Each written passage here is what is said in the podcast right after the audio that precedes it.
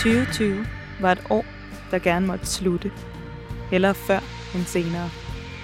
Jeg tror alle vi håbede at kunne smide det gamle år ud, sætte et punktum med et prik i skulderen. At vi kunne starte forfra på en frisk.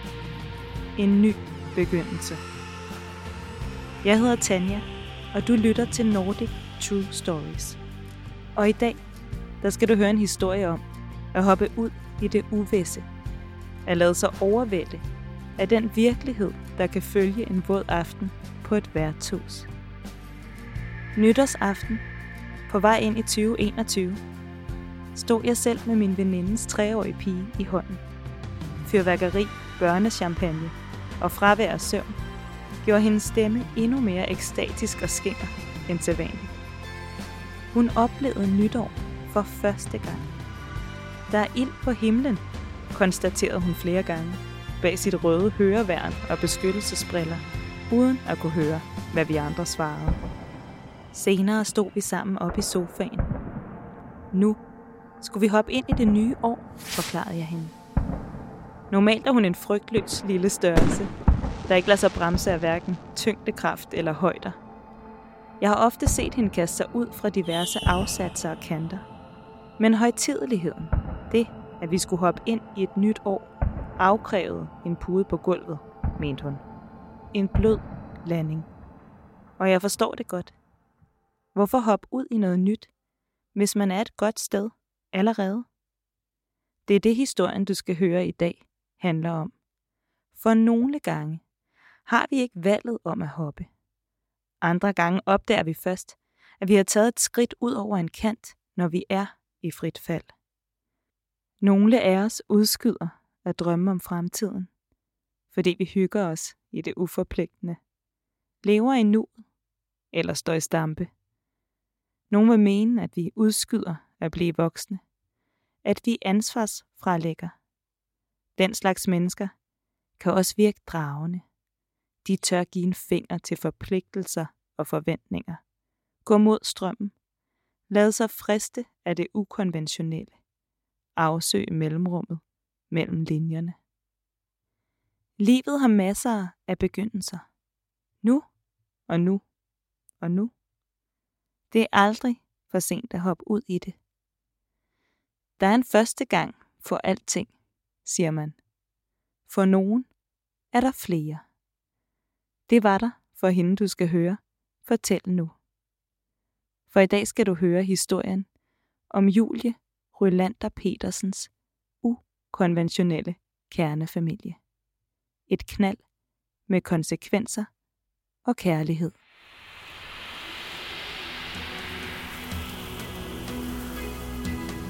Det her er Mikkel. Jeg betragter mig selv som en fri fugl. Det er min mand. Det her er Bjørn. Øh, hvad hedder du? Det er vores søn. Han kom til verden i maj 2016. Det her er mig. Det var så sødt. Jeg hedder Julie. Umiddelbart er vi en kernefamilie fra Amager. Men vejen derhen har været usædvanlig, kan man sige.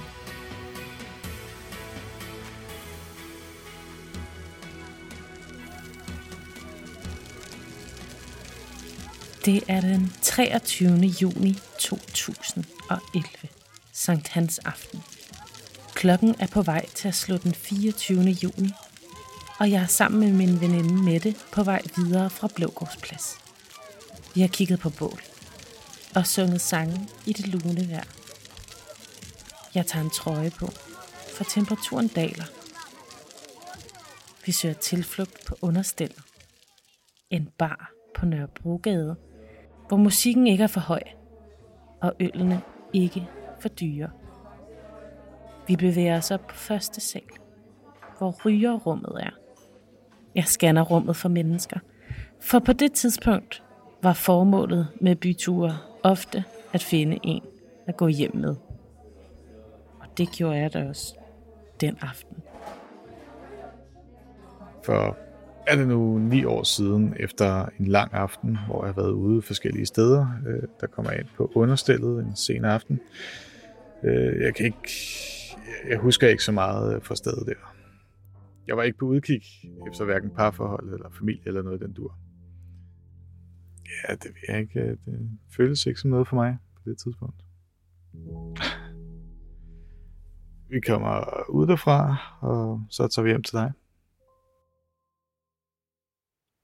Det gjorde vi så i nogle år. Altså, bollede uforpligtende. Nogle gange gik der flere måneder imellem, at vi sås. Andre gange var det hver weekend. Vi snakkede ikke meget sammen, når vi mødtes. Vores store fælles interesse var vist alt det, der lå mellem linjerne. I midten af september 2015 stopper festen. Og jeg står pludselig, og alligevel ikke overraskende, med en positiv graviditetstest i hånden. Ja, i dag, øh, hvor jeg går og tænker meget over, over det her med, at jeg skal være far og sådan noget, kort efter jeg har fået det at vide, så øh, går jeg en morgen ud og, øh, og hælder øh, kaffe fra kanden op i en kop, og mens jeg gør det, så begynder tankerne bare at vælte ind i hovedet på mig, og vælte rundt derop. Øh, og så står jeg bare der og hælder kaffen op, og kaffen den løber op til kanten af koppen, og det løber over, og lige pludselig så snapper jeg bare ud af det, og så ser jeg bare, der er kaffe ud over det hele. Sammen går vi til scanninger, til snakke, til kaffe, til kage, til familiesammenkomster, til fødslen. Før vi får set os om, bliver vi forældre til Bjørn. I maj 2016. Altså små fem år efter vores første møde på understillet.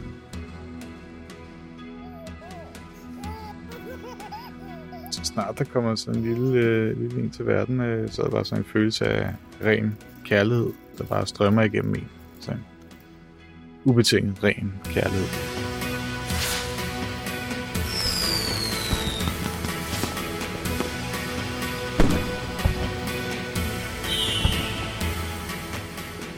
2016 rinder ud, og rådhusklokkerne ringer det nye år ind.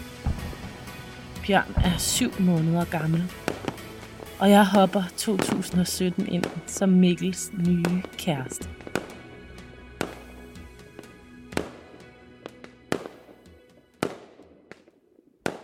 Det føles nemt, for vi har prøvet det hele før. Bare på en lidt anden måde. Ikke mange uger efter vores første kys for anden gang, køber vi et kolonihavehus sammen, og milepælene i vores parforhold går slag i slag.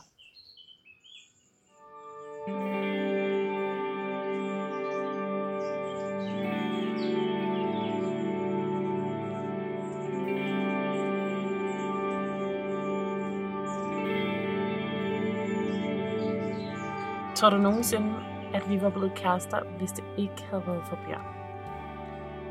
Nogle gange så kunne jeg godt tro, at det ikke var blevet til noget, og andre gange, øh, altså som vi har det nu, så, så kan det nærmest virke sådan øh, skæbnesbestemt.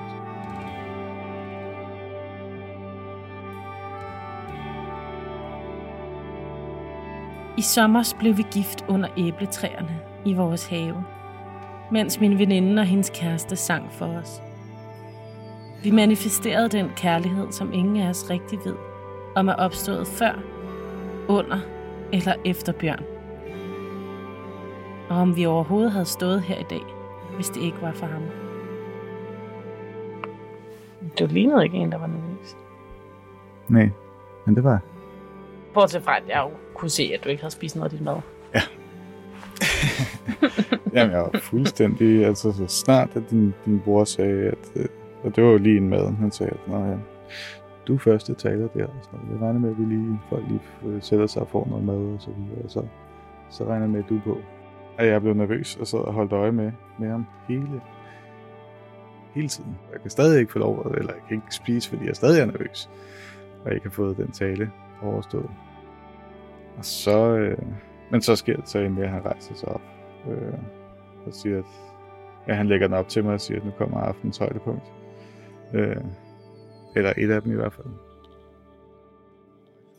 Øh, først og fremmest vil jeg gerne sige tak til jer alle sammen for at komme her og fejre vores store dag sammen med os.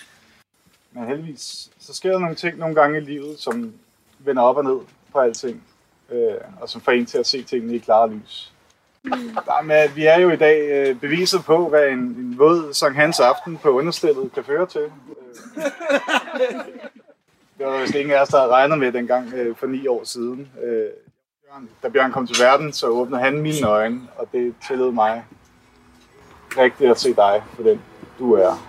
Det fantastiske og dejlige menneske, du er. Tror du, vi skal være sammen for evigt? Ja. Det tror jeg. Hvad er så dine planer nu? Nu, der er det dig og Bjørn for evigt. Hvor er det så?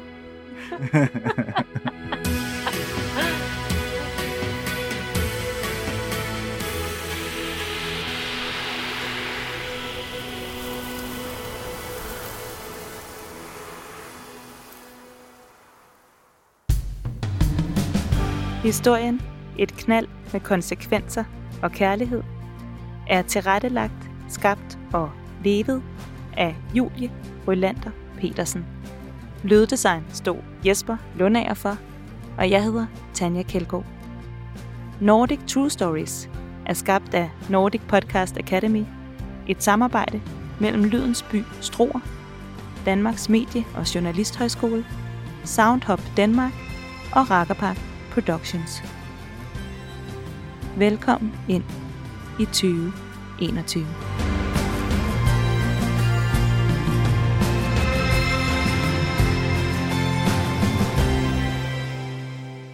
Vi lyttes ved.